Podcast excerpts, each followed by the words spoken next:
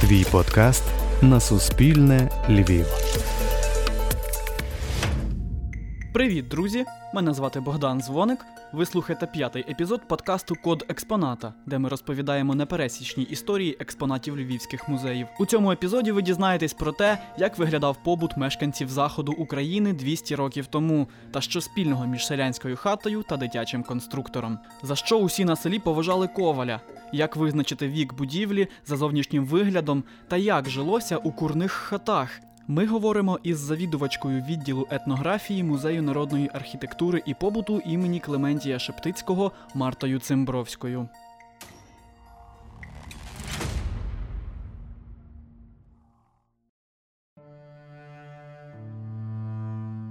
Музей народної архітектури і побуту в народі також відомий як Шевченківський гай є скансеном, тобто музеєм просто неба.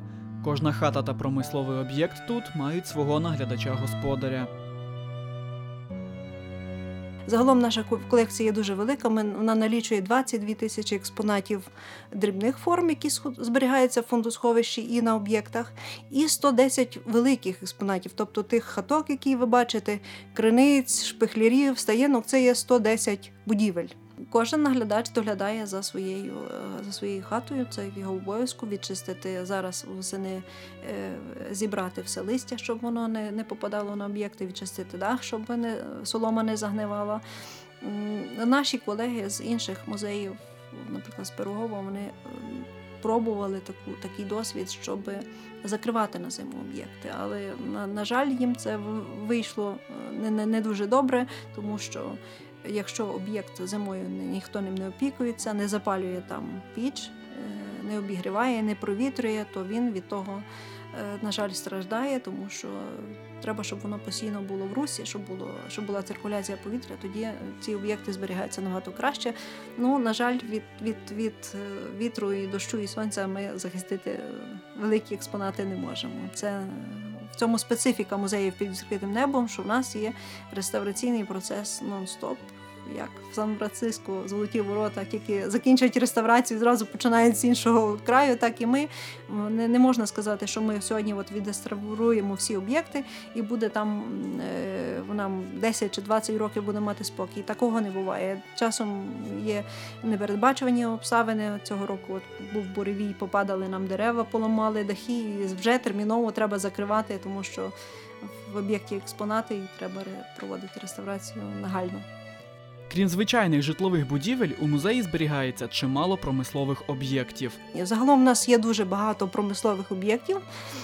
В нас експонується олійний прес, млин, водяний, вітряк, також тартак, тобто лісопильна рама, кузня. І також оцей фольош, це є фактично будівля, в якій за допомогою сили води, водяного колеса, молотами збивається тканина в сукно. Часто ці промислові споруди, вони були збудовані не окремо, а були збудовані по дві або навіть по три. Тобто вони були об'єднані. Якщо власник мав фоліош, то він міг мати ще в своїй власності млин або тартак, тобто дві-три промислові споруди окремі, вони стояли поруч, і до них був спільний канал, який підводив туди воду. Тобто ці споруди ніколи не будували на великих річках, де було велике русло, бо могла бути повінь, і вона б могла зруйнувати вам той об'єкт. Тому для того будували спеціальні водовідвідні канали, так звані млинівки, які, власне, постачали туди е, ті потоки води. І часто довжина того каналу могла становити до кілометра довжиною. Тобто, можете собі уявити, яка ця велика е, гідротехнічна е, споруда була, щоб підвести, підвести необхідну кількість і якість тої води, і загачували річку, і вже від неї відводили маленькі канали, ті канали крутили водяні колеса, яких було багато.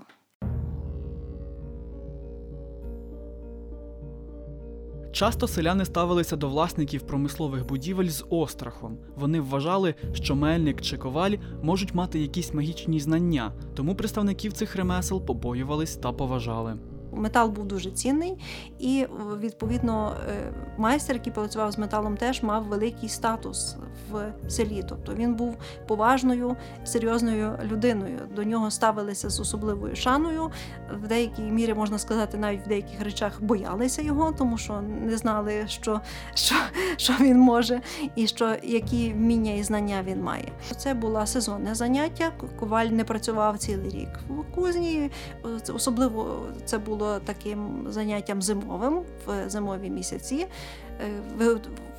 і або сезонно, коли треба було підготувати борони, серпи, коси, тоді та все йшлося до коваля, підкувати коня. І що цікаво, в кузню приходили тільки чоловіки. Це був чисто такий чоловічий клуб, де вони обмінювалися новинами. Часто ми, навіть Франко пише, приносили якусь чарчину з собою, випивали, заодно помагали ковалеві в якихось роботах. Наприклад, для того, щоб натягнути обруч на колесо від воза, треба одночасно, щоб працювало чотири або п'ять чоловіків. Так що, тому що це треба розробити дуже синхронно, поки метал є, той металевий обруч є нагрітий. І також при кузнях обов'язково була ще така, значить, для потреб кузні випалювали деревне вугілля, там теж потребувалися робітники.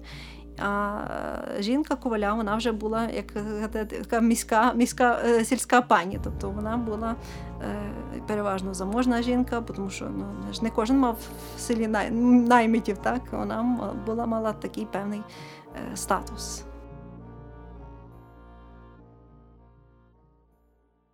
Кожен великий об'єкт в музеї колись розібрали буквально по дощечці та цвяшку та перевезли до Львова. Тут є справжні сільські хати з високогірних районів Карпат, Бойківщини, Лемківщини та Полісся. Найстарша хата тут збудована тисяча сімсот сорок дев'ятого року та перевезена до Львова із села Лихобора зі Сколівщини. Дерев'яні об'єкти, вони з одного боку дуже є тендітні, вони вразливі до того, що до руйнування, тому що дерево це не є якийсь такий вічний матеріал, так, він постійно під опадами, під, під вологістю він руйнується. А з іншого боку, він дає певну мобільність, тому що цю будівлю легко розібрати поелементно і таким же чином розібрати. Така, така практика була дуже поширена в українських селах, коли будівлі переносилися, купувались, продавались з одного місця, комбінувалися певні частини їх, тобто можна взяти пів хати одної, добудувати там до неї якусь стайню. Тобто це дає нам певну, певну свободу. Зараз ми можемо, на, на, якщо подивитися на якийсь певний об'єкт, особливо в нас є оцей об'єкт, який ми перевозили у дві тисячі тринадцятому році з Верховинського району на Гуцульщину з села Рівня. Там на кожному елементі дерев'яному, на кожному брусі є сокирою зроблена засічка. На нижньому є одна, на другому є дві, потім три. І так вертикально догори видно, що майстер позначав, значить, на кожній стіні, так як ми тепер робимо такі позначки, тільки робимо їх за допомогою металевих бірок або фарбою, залежить при можливості, він позначав собі, куди він має потім цей, цей елемент назад поставити, щоб не, не загубитися в тому. У цьому році вперше за останні п'ять років до музею привезуть новий об'єкт. Це є поліська хата. Це є невеличка зовсім будівля, п'ять на вісім метрів, маленька хатка з двох кімнат. В селі Соломир, це є Зарічне Рівненської області. На самому кордоні, там буквально від цього об'єкту до кордону з Білорусією кілометр або два, було прийнято рішення перевозити об'єкт, тому що він дуже добре експонує побут поліщуків кінця дев'ятнадцятого століття. У різних етнографічних регіонах хати відрізнялися своїм зовнішнім виглядом, тоді як промислові та сакральні споруди всюди виглядали приблизно однаково. Якщо ми говоримо про якісь такі об'єкти сакральні, то по них найбільше буде видно, так, де є зміна етнографічного регіону. Хати – це ніби на другому стані, а якщо ми говоримо про промислові об'єкти, це є речі цивілізаційні, і вони більш-менш вже однакові будуть. Якщо ми говоримо про поліську хату, чим вона відрізняється, наприклад, від хати Бойківської, ну, перш за все, це є структура хати. Кількість кімнат, з яких складається так будівля. Бойківська хата є переважно більша, вона з мерекового великого дерева, вона покрита житньою соломою. На Поліссі хати менші, для будівництва використовується місцевий локальний матеріал, це переважно дерево соснове, дуб тільки десь там в нижніх або в в підвалинах або в якихось таких особливо цінних елементах. Покриття для Полісся характерне очерет. Тому ми будемо, коли перевеземо цю хату, вона зараз накрита шифером. Ясно, що ми шифер перевезти не будемо, ми накриємо її очеретом, так як вона автентично мала б бути покрита. Ну і очерет, порівняно, якщо ми порівняємо його з житом, то він є більш довговічний. Сьогодні з розвитком промислового виробництва стає усе важче знаходити потрібні матеріали для підтримки об'єктів музею в належному стані. Проте в Україні ситуація з цим усе ж трохи краща, аніж у скансенах Європи. Було легше домовитися з фермером, щоб він спеціально для нас посіяв поле, і тоді наші працівники самі поїхали, вручну зібрали, тому що жито з-під комбайна не годиться для того, щоб покрити ним дах. Все треба зібрати вручну, зав'язати снопи виколоти. Тому на, на хату треба десь п'ятнадцять тисяч снопів. Можете собі уявити, скільки треба, скільки треба поля, скільки треба жита. Наші колеги, які приїжджають до нас часом з інших музеїв, мають таку проблему, особливо в Європі, що жито перестали вирощувати високе. Тобто це промислова така культура, з якої збирають тільки зерно, і таке довге стебло не потрібне. Культивуються тільки низькорослі сорти жита.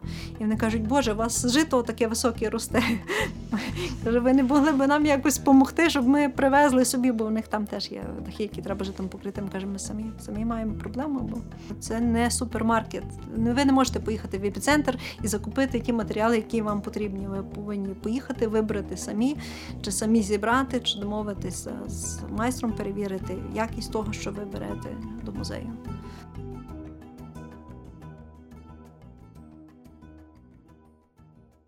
І хоч вислів «раніше трава була зеленіша» звучить іронічно, факт того, що раніше смереки були більші та міцніші, залишається фактом. Майстер дуже добре вибирав дерево для будівництва будівель, не кожне дерево підходило, для того вибирали спеціально таке густе дерево, тобто де кільця розташовані дуже близько до, ну, чим, чим ближче вони розташовані, тим менший той проміжок, тим деревина твердіша і вона між, менш е, піддається тому, щоб її е, їли хробаки, так, чи щоб вона гнила. Тому для того вибирали дерево, яке росте на кам'яному ґрунті, яке має мало вологи, і в яке росте повільно. Тобто, якщо дерево в, з гущавини лісу, де дерев є багато, то дерево буде старатися вижити, воно буде старатися чим пошвидше вигнати вверх і прорости до сонця. І та деревина буде не, вже не такої доброї якості, як окремо стояче дерево, яке мало, яке нікуди не спішило і росло собі повільно. Також всякі такі дерева, які мали якісь пошкодження, покручені дерева, роздвоєні, в яких вдарила блискавка, вони теж всі не використовувалися для будівництва будівель. І дерево заготовлювалося наперед. Дерев'яна хата будується швидко, фактично за один сезон. Але для того, щоб її збудувати, треба було підготуватися. За кілька років перед тим закупити дерево, воно добре було просушене. Зараз в нас, на жаль, з тою такою хаотичною виробкою Карпат закупити таке дерево, яке би було, яке би мало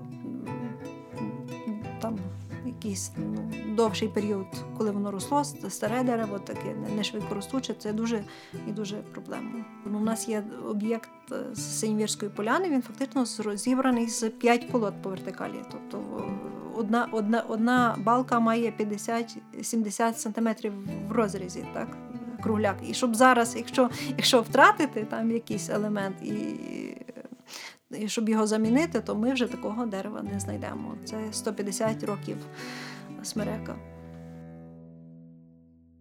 У побуті наших предків, звичайно, були присутні забобони та віра в магічні сили. Не обходилося без них і будівництво хат. Дуже є характерна річ, коли закладаються нижні балки, оця основа, фундамент дерев'яний, пер, перший ряд дерева, який, на якому стоїть хата.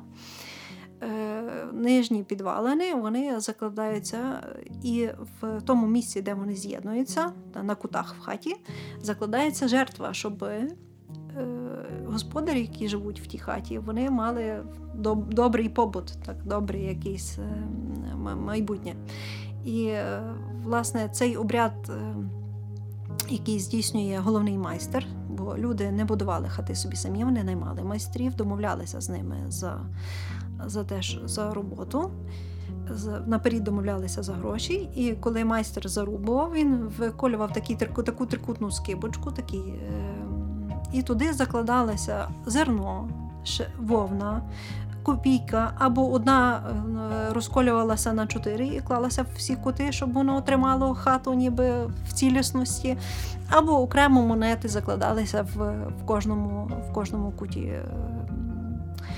будівлі. І по тих монетах можна визначити, з якого року збудована хата.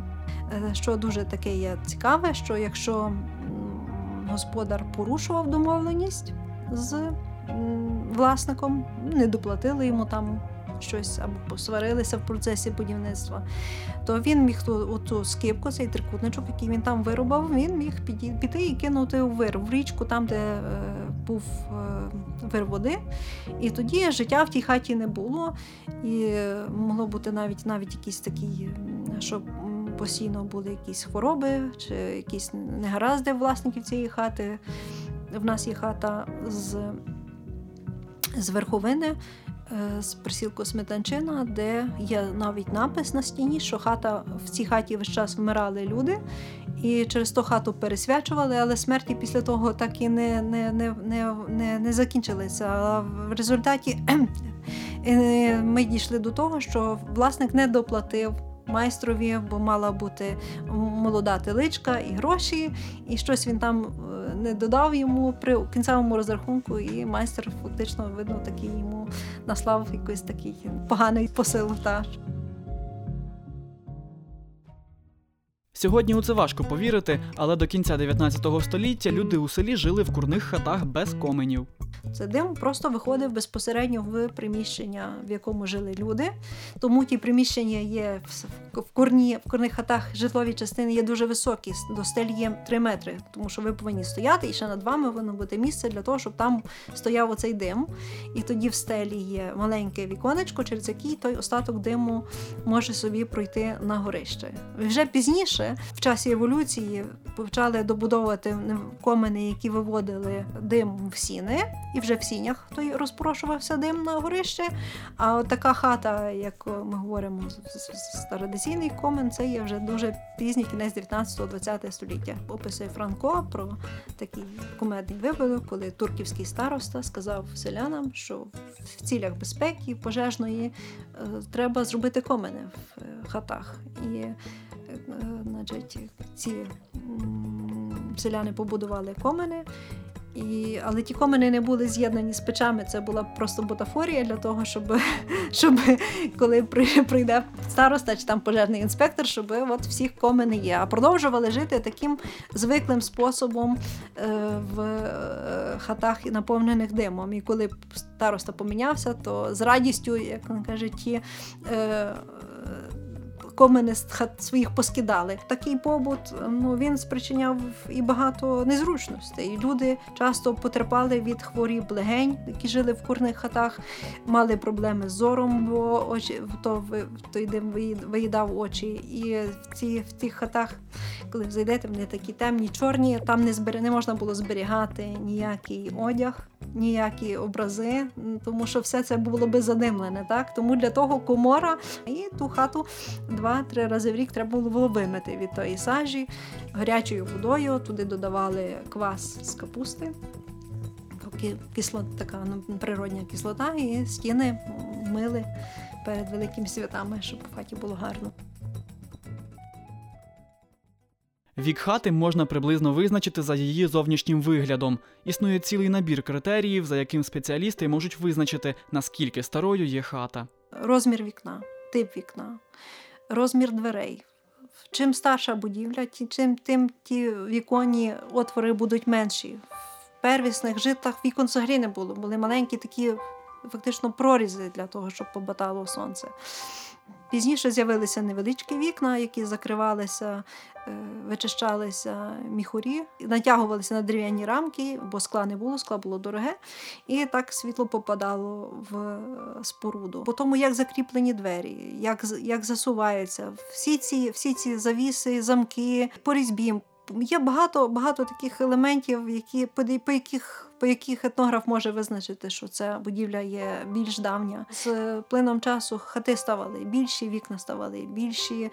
Е, от, чим, наприклад, в старих будівлях, якщо ми говоримо, це чотирисхилий дах характерний, якщо ми говоримо про будівлі кінця дев'ятнадцятого, початку двадцятого століття, то там е, дах вже є двосхилий. Тобто це, кожен елемент будівлі проходив якусь певну еволюцію. Шевченківський гай недаремно є музеєм не лише архітектури, а й побуту. Сьогодні там живе чимале поголів'я худоби та птиці. Під піччю жили кури, гуси, маленькі телятко. То все приводилося до хати, тому що худоба була цінністю. Худоба – це був капітал, який допомагав вам і вашій великій сім'ї вижити, тому ви повинні були... В тій одній кімнаті, крім вас, старших людей, дітей, ви повинні були поміститися ще з виводком. Зараз ми маємо в нашому господарстві десь близько шістдесят голів худоби. Так, якщо добре порахувати, то барани і кози, так, кури, качки, гуси, два лебеді. Також є в нас кілька птахів. Невеличких таких соколів, які не можуть літати, які нам передали зоозахисники, і вони в нас живуть в клітках. Зараз є пара коней ще. В нас якось така традиційно, що переважно в часі Різдва народжуються молоді ягнята. Власне, чомусь, в, от коли, коли є в нашій найбільший різдвяний цикл, то в нас завжди є приплід в господарстві, що ягнятка і козенята народжуються. Загалом Шевченківський гай має площу тридцять шість гектарів із повноцінним лісом, а до штату працівників входить більше сотні людей. Відвідувачі, які приходять в музей, їм здається, що в музеї працює тільки от ці наглядачі, яких зустрічають в хатах. Насправді в штаті музею це близько сто двадцять людей, крім науковців, реставраторів, тих, хто працюють в фондосховищі, які безпосередньо зайняті з колекцією. У нас є спеціальні відділи господарські і є відділ дендрологічний, де працюють працівники, які доглядають за лісом, тому що в нас є тридцять шість гектарів лісу, де треба постійно проводити якусь прочистку дерев, якісь такі речі, і, власне, ті працівники доглядають за тваринами. Вони мають графік, коли треба зранку прийти, випустити тварин, нагодувати їх, закупити для них корми. Це все є частиною тої роботи, яку не видно. Друзі, ви слухали наш подкаст «Код експоната», де ми разом із експертами розшифровуємо історії непересічних експонатів львівських музеїв.